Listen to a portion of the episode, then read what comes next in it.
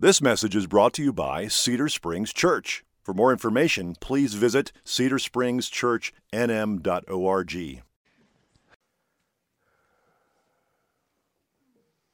morning. Good morning. This is the uh, first uh, Sunday of the new year. This will be the first uh, Sunday sermon of the new year. And if you haven't noticed yet, uh, I get this assignment every year. So I'll, I'll greet you with what I always greet you with. If you haven't already, you can stop eating now. Okay. It's time to get our out of control appetites under control, but my plan this morning with you is to do just the opposite. Uh, I want to increase and grow your appetite this morning. That's, that's my plan here. Not for all the delicious food and snacks we've been having uh, the last month, but for spiritual food. I want to increase and grow your appetite this morning for spiritual food. Let's pray.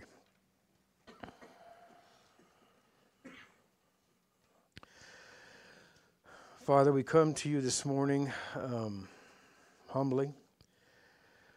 We come to you uh, sometimes um, desperately. We come to you this morning, hopefully.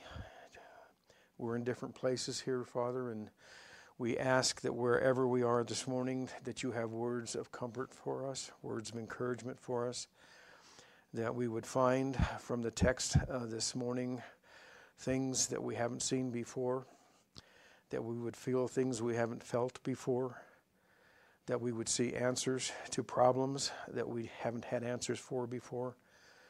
Father, I just ask this morning that you uh, do something uh, bigger with your word than I can do without your help.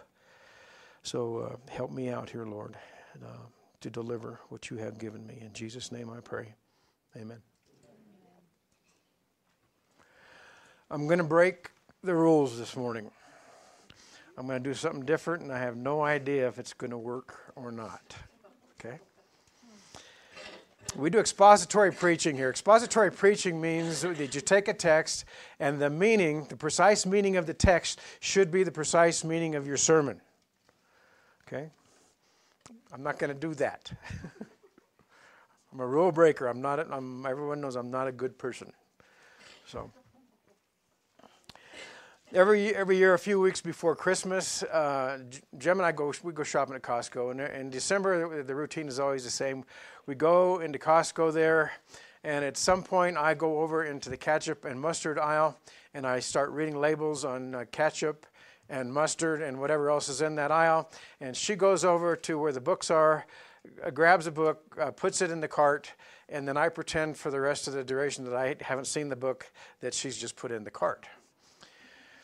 Because uh, a guy named Michael Connelly writes good books. He writes good police detective stories. They're good mysteries, really, really well done. And I've read all thirty-seven of his books. Actually, I've read thirty-six of his books. The one I got wrapped up for me this year was his thirty-seventh. I like Michael Connelly. He's a great writer.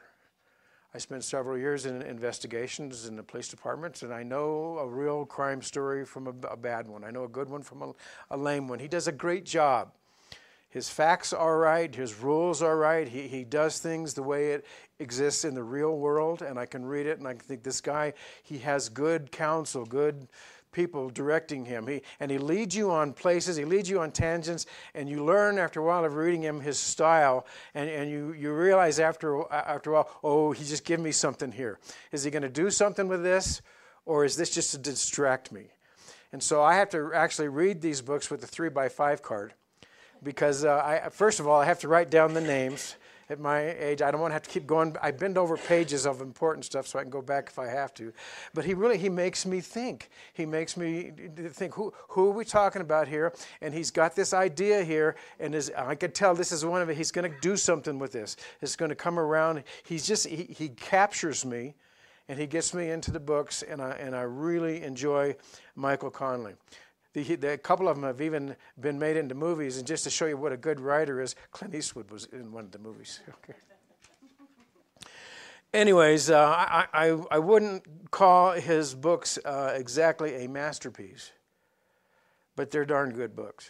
in, in terms of, if you like, police whodunit stories that are done well. That said, it reminds me of another masterpiece, a book that really is a masterpiece, and you know where I'm going with this. It's a book that was written over uh, fifteen hundred years, sixty-six books as a matter of fact, written over a period of fifteen hundred years by uh, something, uh, give or take, maybe forty authors. And somehow these guys have crafted a book. And the book this morning uh, is, in my opinion, a master book. And uh, that's what I'm going to talk about this morning uh, because I want to just let you know up front, I think that your appetite for this book is too small. My goal this morning is to increase your appetite for this book. In order to do that, uh, I'm going to take you to uh, Luke uh, chapter twenty-two. You can head over there right now if you want. Uh, Luke chapter twenty-two is a very uh, familiar text. It'll be to all of us. It's Peter's three denials, and then the rooster crows. And I'm going to use that text to try to increase your appetite for Scripture. Now, before uh, we get into that in uh, in Luke, um, I want to first take you to a, a foundational piece of, of text that we, that's going to help be helpful this morning. Deuteronomy eighteen, Mark, uh, if you, if you have that one up there. We wonder in Scripture, uh, there are a lot of people who claim to be prophets back then, as as well as there are today. And how do you know if somebody's really a prophet? Okay, this this uh, text answers that. But the prophet who presumes to speak a word in my name that I have not commanded him to speak, or who speaks in the name of other gods, that same prophet shall die. I'll stop there just for a second. If you are a prophet, you claim to be a prophet, and you don't speak properly, you don't speak for God, that offense is punishable by death. Okay? That's a capital offense. And if you say in your heart, how may we know the word that the Lord has not spoken? When a pro- and so here's the answer to that question. When a prophet speaks in the name of the Lord, if the word does not come to pass or come true, that is a word that the Lord has not spoken. The prophet has spoken it presumptuously. You need not be afraid of him. Emphasis there is if the word does not come to pass or come true. What I'm trying to want to establish here first off this with you this morning is when somebody claims to be a prophet, when somebody claims they have a word from God, uh, the penalty if they're lying is death. And the way you know is that they have one hundred percent accuracy. They are, their prophecies always come true. Okay? I'm going to start, I want to start this whole thing with that under your belt. Now, let's go to Luke chapter twenty-two. And I'm going to read the text here, starting in verse fifty-four. Jesus had just been arrested. He's been taken to the house of the high priest. It says, then they seized him and led him away, bringing him into the high priest's house. And Peter was following at a distance. And when they had kindled a fire in the middle of the courtyard and sat down together, Peter sat down among them. Then a servant girl, seeing him as he sat in the light and looking closely at him, said, this man was also with him. But he denied it, saying, woman, I do not, I, I do not know him. And a little later, someone else saw him and said, you also are one of them. But Peter said, man, I am not. And after an interval of about an hour, still another insisted, saying, certainly this man was with him, for he too is a Galilean. But Peter said, man, I do not know what you're talking about. And immediately, while he was still speaking, the rooster crowed, and the Lord turned and looked at Peter.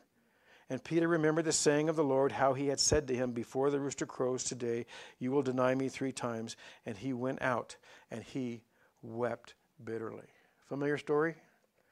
Not new to anybody here, I'll bet you. Peter has followed Jesus under arrest into the courtyard of the high priest. The scene there is now they're sitting around a campfire. That's a very important fact. They're sitting around a campfire. Okay? That's what that's what it says there in verse fifty-five. And when they had kindled a fire in the middle of the courtyard. All right? It's really just a little over a one-hour scene. It, it starts there. It says, first something happened, and he denies it, verse fifty-eight. Then about an hour later, uh, verse fifty-nine. So this is really a short, compressed amount of time around this campfire when this, this whole thing takes place. And then we have the three denials. I just read them to you. I'm not going to repeat them again. Lastly, we end in verse sixty-two. Very importantly here for context, he looked up at Jesus. Jesus saw him after he had made denials, and Peter wept bitterly. Okay? Peter wept bitterly. You can, you can imagine that, can't you? That you looked up and you realized Jesus just saw me deny him three times, and how close they were. That's a that's a amazing emotional scene. Now Luke is done with Peter for a while. As Luke continues on in his text, we're not going to hear from Peter again until we get to the empty tomb. And it'll, it'll tell us in chapter twenty-four that when Peter got news of the empty tomb, that he ran there. Just, you can make a note one of these days in the, in the margins there in, in chapter twenty-four, uh, next to Peter running to the tomb. The context of Peter running to that tomb is he is this broken man that wept bitterly. Okay? Has nothing to do with today's sermon. But when you get to chapter twenty-four in your Bible study, write down, this is, Peter wept. This is going to be his first, this is where he was at when he ran to the empty tomb, for what it's worth. So, I've taught this uh, uh, many times, you probably a half dozen. I've even preached this uh, passage from the pulpit uh, previously. And so I know now from personal experience that what I should do now is to stop and tell you not to be like Peter. This is about Peter. Okay? Peter was a flawed man, right? Tried to walk on water. How'd that work for him? Didn't work for him. He con- he confessed, thou art the Christ, thou art the Son of the living God. He did a good job. And then immediately after that, Jesus said, well, I'm going to Jerusalem to die. And he says, not on, Peter said, not on my watch. Peter was, was prideful, and he was as cocky. At the transfiguration, he had some stupid idea about building a tent and spending the night there. In the upper room, the night before Jesus was arrested, Jesus came and he said, I, and he said, uh, I'm going to wash your feet, Peter. And Peter said, not going to wash my feet. And Jesus says, yeah, I am, or else. And so Peter said, don't wash my feet. Wash me all over. Peter was an idiot. At another point in time, uh, uh, uh, Peter was hanging out with the Jews, and the Jews only. And Paul, in the book of Galatians, comes along and he, and he criticizes Peter. What are you doing, Peter? You know better than this. You know, you, you've had this vision. P- Peter's just a mess. He's a flawed man. And, and, and that's a, an important part of what's going on right here. Um, but uh, the expository teaching, okay, I'm so, uh, is that the main point of the text? Don't be like Peter? Is that what this text is about? I go from the text and I go to you, straight to you, and I say, don't be like Peter, right? Fortunately, we're not flawed. That's a pause. That's a laugh line, okay? Um, I, I think there's an application in here for this, but this is this is not the main point of the text. How are we going to get to the main point of this text? What is this text really about? The way we have been taught to find the main point of the text, if, if we're trying to do expository preaching, is we've got to find the context. Context is always drives the main point, all right? And we have forgotten at this point. I've neglected to give you the necessary context. So we're going to go back here for just a minute, and let's work on context for just a, a minute. Um, as soon as I can turn the page here. Uh, first thing, starting in the book of Luke, in the, in the, in the major portion of the book of Luke before um, we, Jesus comes into Jerusalem, what we spend most of our time doing, what Luke spends most of the time doing with us, is telling about all the miracles that Jesus did.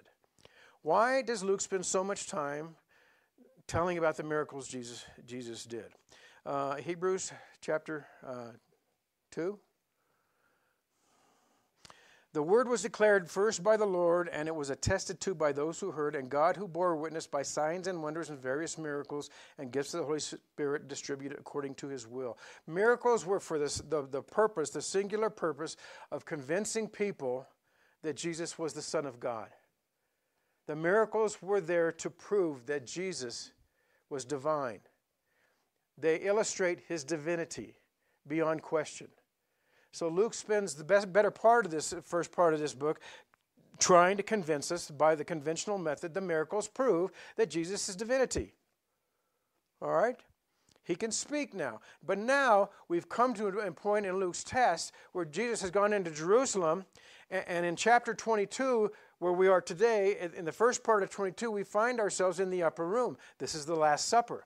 So let's, let's look at this context a little bit and see if we can figure out what's going on here at the Last, at the Last Supper. Um,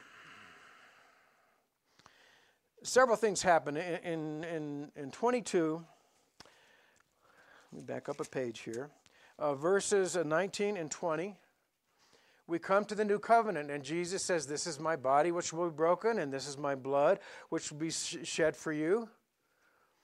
And so what Jesus is telling them there is about what is eminently about to happen. When he says, my body's going to be broken, and my blood's going to be shared, and I'm not going to do this again until I come again, that's a prophecy. He's prophesying that in the days ahead this is going to come, and then he's going to be gone, and then he's going to come back again. You have to read between the lines, but that, there is a prophecy there. In verse twenty-one to twenty-three, there again in the, in, the, in the upper room, he says, but behold, the hand of him who betrays me is with me on the table, for the Son of Man goes as it has been determined, but woe to him by whom he is betrayed. What is that? That's another prophecy. He is prophesying that somebody there in the room is going to betray him. Let me back up just a minute. He says, my body will be broken. That's a prophecy. We're not into twenty-two, but if I get into twenty-three and twenty-four, does that prophecy not get fulfilled? It does, doesn't it? That's where, that's where Luke is at. And he says here that someone in this room is going to betray me. Jump ahead to verse forty-seven and forty-eight. While he was, and this is after he leaves the upper room, while he was still speaking, there came a crowd, and a man called Judas, one of the twelve, who was leading them, and he drew near to Jesus and kissed him, but Jesus said to him, Judas, would you betray me with a kiss? In the upper room, Jesus prophesies his death. In the upper room, Jesus prophesies Judas is going to do this. Look, go to verse thirty-four. Jesus is talking to Peter. In thirty-four, Jesus says, I tell you, Peter, the rooster will not crow this day until you deny three times that you know me. I would call that a prophecy. I think that prophecy got fulfilled in what I just read you, verses fifty-four to sixty-two. I, I just uh, back back in eighteen, chapter eighteen, Jesus told him, "I'm going to Jerusalem, and I'm going to be I'm I'm going to be mocked and beaten and blindfolded." And and just just to emphasize, if you go back to what I just read you there, in fifty-four to sixty-two, okay, keep reading into sixty-three. Now the men who were holding Jesus in custody were mocking him as they beat him and they blindfolded him and they kept asking, "Prophecy. Who is that that struck you?" And they said many other things against him, blaspheming. That, my friends, is another prophecy fulfilled. He prophesied that in eighteen, and here we have it again in twenty-two. The only thing I'm trying to tell you is, what is the flow of the text in twenty-two? Is it, what did Peter do? Don't be like Peter. The flow of the text here in chapter twenty-two, clearly, Jesus stands up at the Last Supper and in subsequent moments, and he prophesies about things that eventually become fulfilled. We are in the flow here. We are in the midst of the flow of prophecy and fulfillment. This is not about Peter, in spite of everything I've taught all you in the past that it was. I finally figured out this time, this is not about Peter. This is about Jesus. And this is about Jesus' prophecy. You see, he did miracles and miracles and miracles to establish his veracity as the Son of God and his deity. There's no more miracles now. It's a caveat here. There, there, there is one more miracle after this because Peter cuts the guy's ear off, right, when he gets arrested. And then Jesus sticks it back on. I'd call that a miracle. But we don't get that until John. In Luke, we don't know that that's Peter because Luke doesn't want us to focus on Peter. John will come in later and fill the gap for us, but not yet.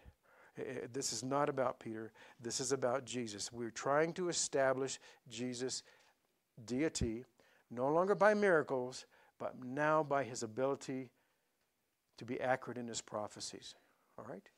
Some prophecies he's given are way back. Some are just given and immediately the next day or the day after. This is about prophecy and fulfillment.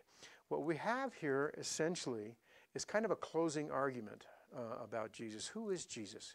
He's about to go to the cross. Who is this guy they crucified? He could do all these miracles. And now Luke is showing us, not only that, he was a prophet. He was a certified, verifiable prophet. Prophet, priest, and king. He was everything that he claimed to be. Now to me, figuring this out this time, that this is more about Jesus than Peter, is a twist for me. Okay? And it makes me think, you know, how, how could I have looked at this so many times and not seen it before?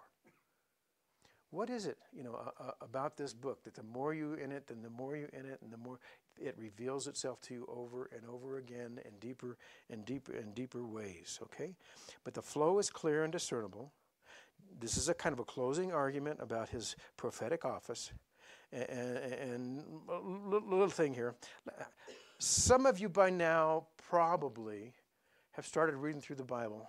You're going to You do that every year, or maybe you've never done it before. This year you're going to try it. Some of you, eh, okay. But if you have started reading through the Bible, and you were reading through the Bible, and you got to Luke twenty-two, and you just read Peter's denial, what would you got out of it?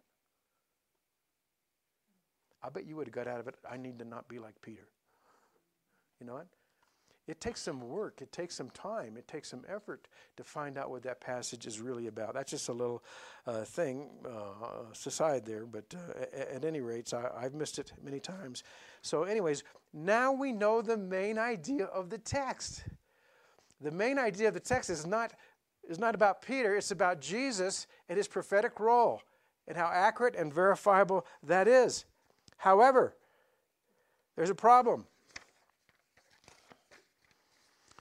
Talk just for a minute about John.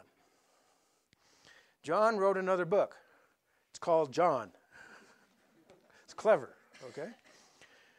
Now, John, the book of John is different, if you don't already know this, from Matthew, Mark, and Luke. Matthew, Mark, and Luke are called the Synoptic Gospels. Those, those three Gospels take the events, a lot of the same events of Jesus, and they tell them in different ways, in different ideas, so you, you kind of get a different perspective. It's, it's like going to an armed robbery, and, and one guy will tell you everything about the gun. Another guy will tell you everything, height, weight, size, what he was wearing, and then the third guy says, I didn't see anything.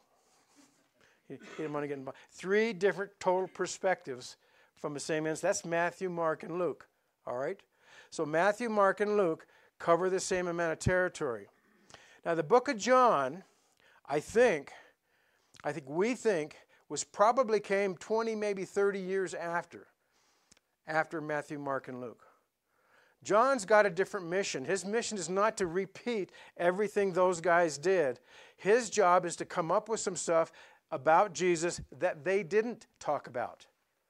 Or maybe there's a hole here or there in, in what is in the Matthew, Mark, and Luke that he wants to fill. And I think that's what's going to happen here. John chapter twenty, verse thirty-one. Now put this up, but this works a lot better if you see it in your own Bible.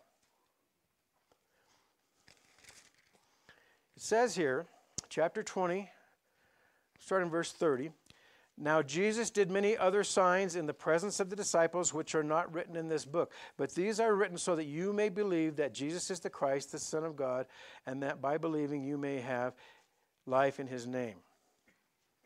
Now, I, I like for you to see this in the book, because in the book, that chapter ends right there, okay?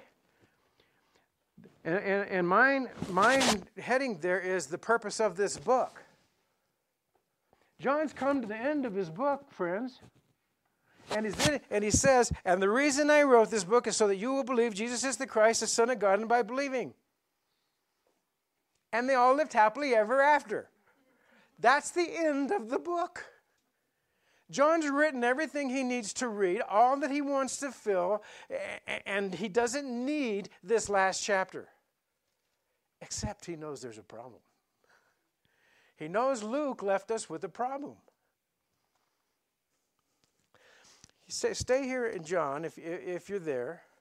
But we got, let's go back, you know, to uh, to to Luke twenty-two again, all right? And this time, I, instead of just reading thirty-four to you, the, when the rooster crows, you'll deny me three times. Let's go to the beginning of that. Luke twenty-two, thirty-one. Is that it? Okay. Um, it's not exactly what I have in mind here. Oh, there we go, there we go.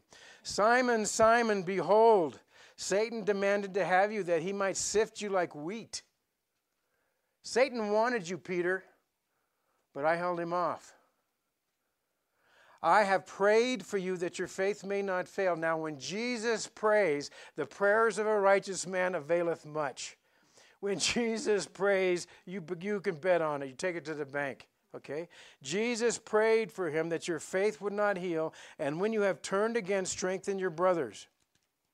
Then Jesus said, Peter, I tell you, the rooster will crow, and you'll deny me three times. Let's, let's back up here. I have prayed for you that your faith may not fail, and when you have turned again, strengthen your brothers. Luke left us with Peter weeping bitterly. But there's a prophecy here in verse thirty-one. I prayed that your faith won't fail. It may seem like it failed, but you're going to turn. A time will come when you have turned again, and you will strengthen your brothers. That is a prophecy. The prophecy is that Peter, whose faith failed, or he denied Christ three times, that that isn't going to be the end of the story. So what's the end of the story? John chapter twenty-one. John's going to do what he always does, and he does well. He knows Luke left a gap. He knows Matthew and Mark didn't fill it either. So John's going to come along and do what he always does. He's going to, he's going to fill the gaps there in twenty-one. After this, Jesus revealed himself again to the disciples by the Sea of Tiberias, and he revealed himself in this way. Simon, Peter, Thomas, called the twin, Nathanael of Cana in Galilee, the sons of Zebedee, and two others and the disciples were together. Simon Peter said to them, I'm going fishing. And they said to him, we will go with you. They went out and got in the boat. That night they caught nothing. Just as day was breaking, Jesus stood on the shore, yet the disciples did not know that it was Jesus. Jesus said to them, children, do you have any fish? They answered, no. He said to them, cast the net on the right side of the boat, and you will find some. So they cast it, and now they were not able to haul it in because of the quantity of fish. The disciple whom Jesus loved, therefore, said to Peter, it's the Lord. When Simon Peter heard that it was the Lord, he put on his outer garment, for he was stripped for work, and threw himself into the sea. That's the guy who wept bitterly. That's the still state of the mind he's in. He says it's Jesus, and he goes into the sea. He threw himself into the sea. The other disciples came in the boat, they dragging the net full of fish, for they were not far from the land, about one hundred yards off.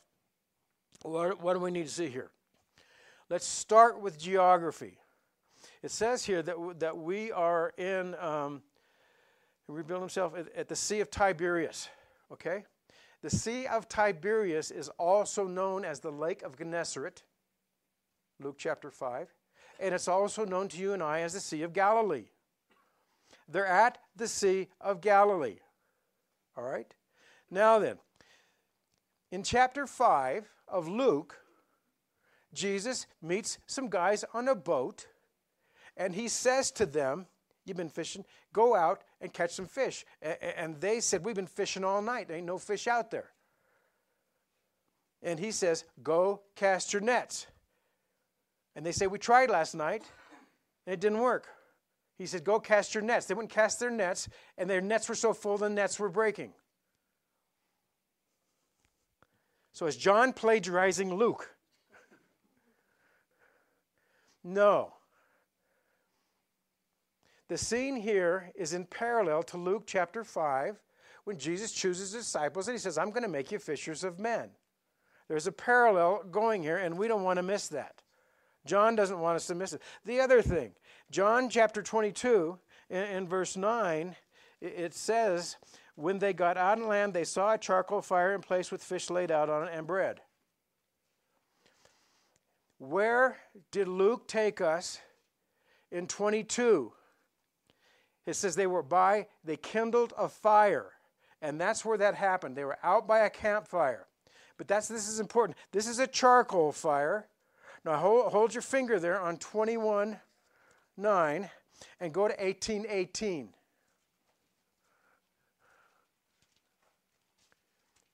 Okay? This is John's account of the three denials.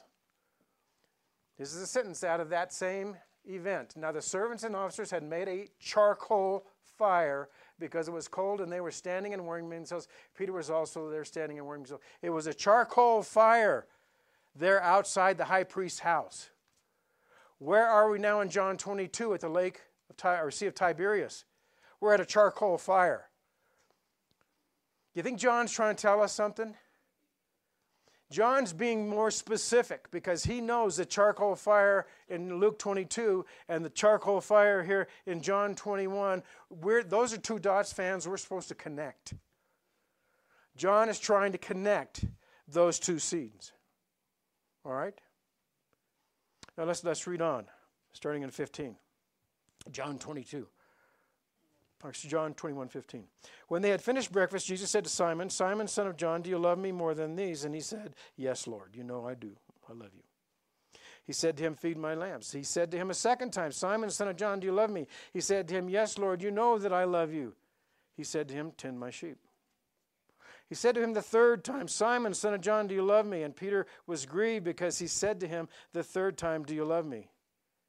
And he said to him, Lord, you know everything. You know that I love you. There's some kind of connection between Luke chapter five when the disciples meet on this same beach. They're on in this chapter. They're made fishers of men, right? There's some connection to that, to Peter's denial, three denials at the kindled fire. Now, we're once again, more specifically, not at a kindled fire, but the same fire, only we call it more specifically the charcoal fire. And John wants us to connect these three events. In the big picture, what connects these three events was Peter, who wept bitterly.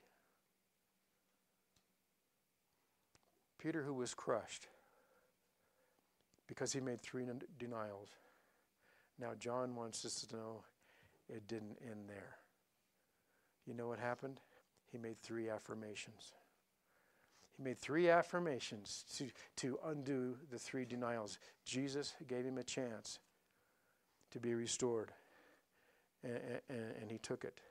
What's happened now is Luke twenty-two, thirty-one, thirty-two has been fulfilled. Peter, your faith will not fail, and you will be turned. John wants us to know Jesus was one hundred percent. His prophecies one hundred percent came true. And Luke left one laying on the table. And, and John comes in, and he picks it up, and he deals with it. Good job, John.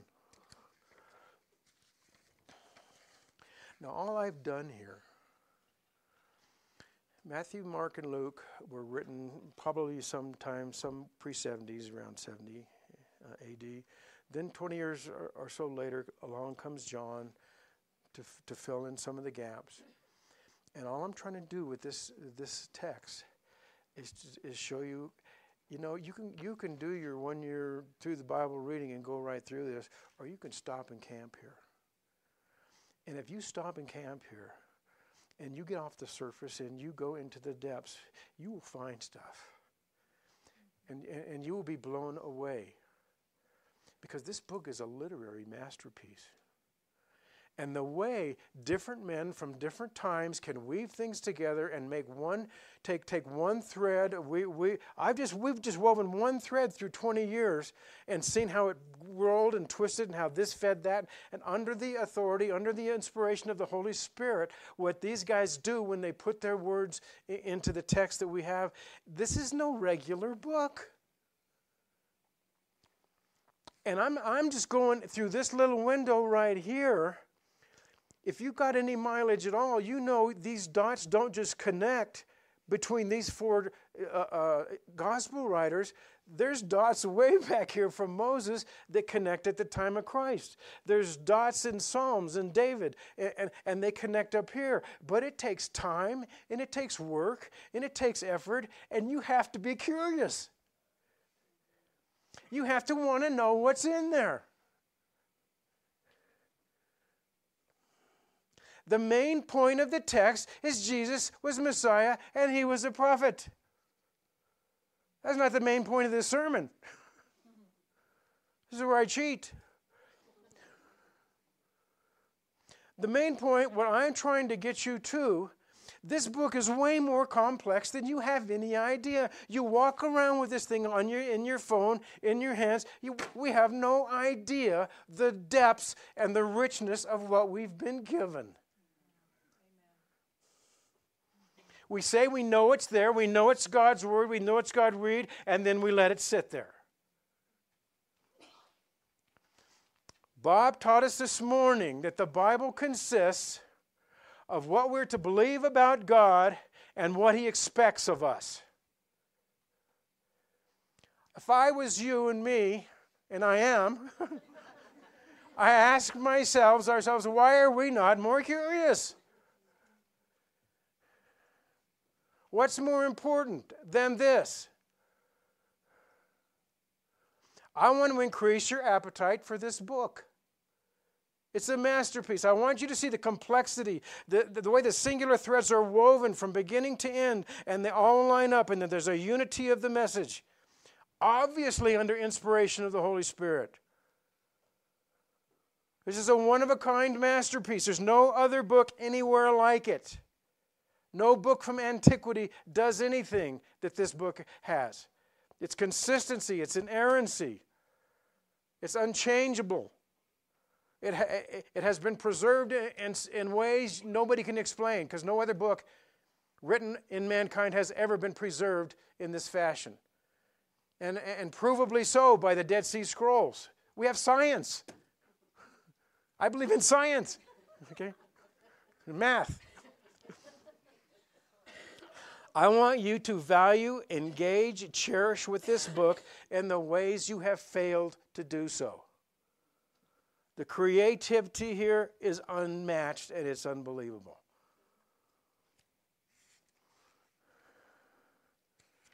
Michael Connelly, you're in the back seat, dude. Now, some of you already know this. Some of you are believers, and you get this, and you know what I'm talking about, and you're in your Bible studies, and you're working at it. You don't just read through and whatever you know. You got to spend time in the text. You got to have context. You got where, where does it fit in this chapter? Where does it fit in this book? Where does it fit in the whole? You want you understand how much work it takes to do that. I just want to encourage you who get that already. Don't quit. Stay with it. I mean, uh, uh, uh, there are pearls in this book that you and I haven't found yet. Let's go there together, and you're only going to do this in a real Bible study. You're not going to do this by yourself reading wherever you do most of your reading. Go deep or go home. If, you, if you're an unbeliever, I'm just telling you, this book is uh, it's impressive. It's unmatched. What this word has for you, if, you, if you're not there in faith yet, is uh, take, pick it up and read it. Unless the Holy Spirit uh, guides you, you know, you're never going to get it. But He, if you're searching and He is there, you're going to see things that are going to blow you away. There is sufficient evidence in the way this book is put together. sixty-six books, fifteen hundred years, forty authors. It is unified, coherent, preserved, and singular in, our, in, uh, in message. It's unequaled by any other piece of existing literature. You can pick it up, you can read it, and you can trust it. It demands your attention. It demands your belief. And this book was written personally, one-on-one to you. It was written personally to you. Personally to you. This is God talking to you when you read what you're reading. Hebrews chapter one. Jesus has spoken to us in these days through this word. Hebrews says this is his word. This is Jesus' spoken word. Hebrews chapter one. Second Timothy three sixteen, what Jesus has written to you and I is valuable for teaching, correction, reproof, training, to completely equip your life. This, this book will teach you. This, this book will fix you where you're broken. This will tell you you're, you're messed up. Don't do this anymore. And then it'll train you if you allow it to.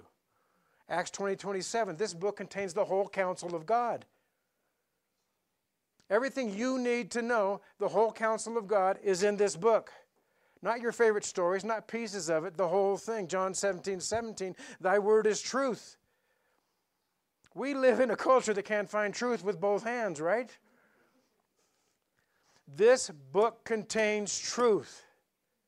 If you want to know the way in and the way out, this is where you find it. Husbands, you have been commanded to sanctify your wife and present her to Christ. And the way you have been told to do that is not to fix her by your own messes, but just to wash her in the Word. If you don't know what the Word says and you're not working the Word into your wife, you're not fulfilling your husbandly duties. Are you lost? Do you find yourself lost? Psalm one nineteen, God's Word is a lamp unto your feet.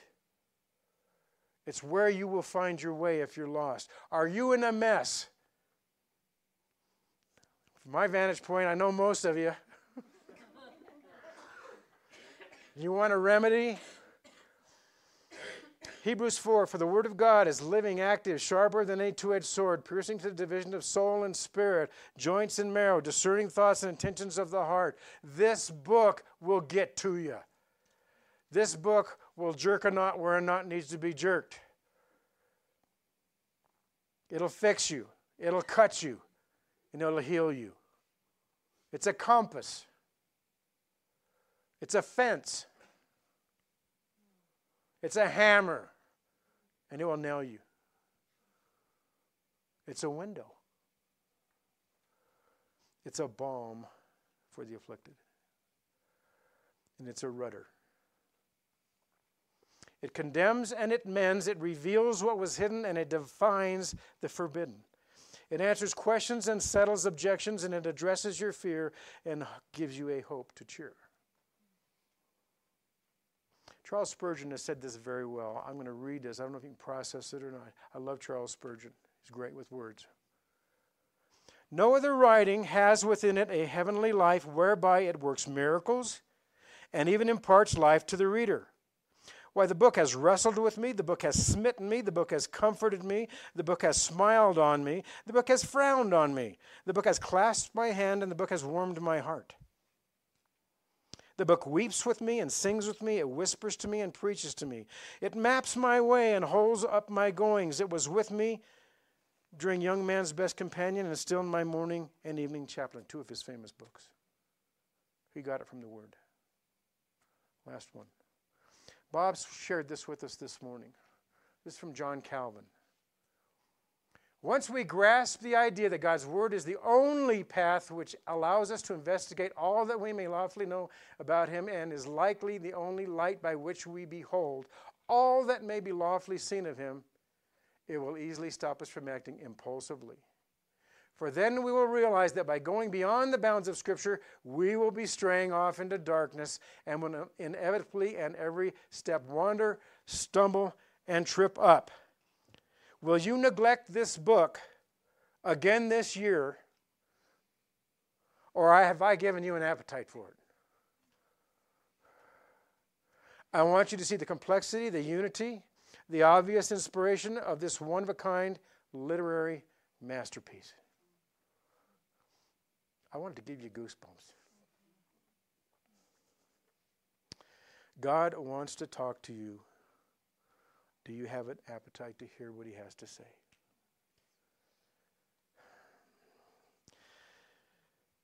Lord, we, we need you to grow this in us.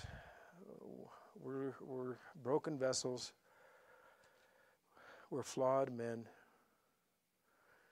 We need you to create... Um, a curiosity, a passion, a desire to know more from a book that's the greatest story ever told. Father, we need you to light that fire in us. And I would pray this morning that that's what you're going to do. In Jesus' name, amen.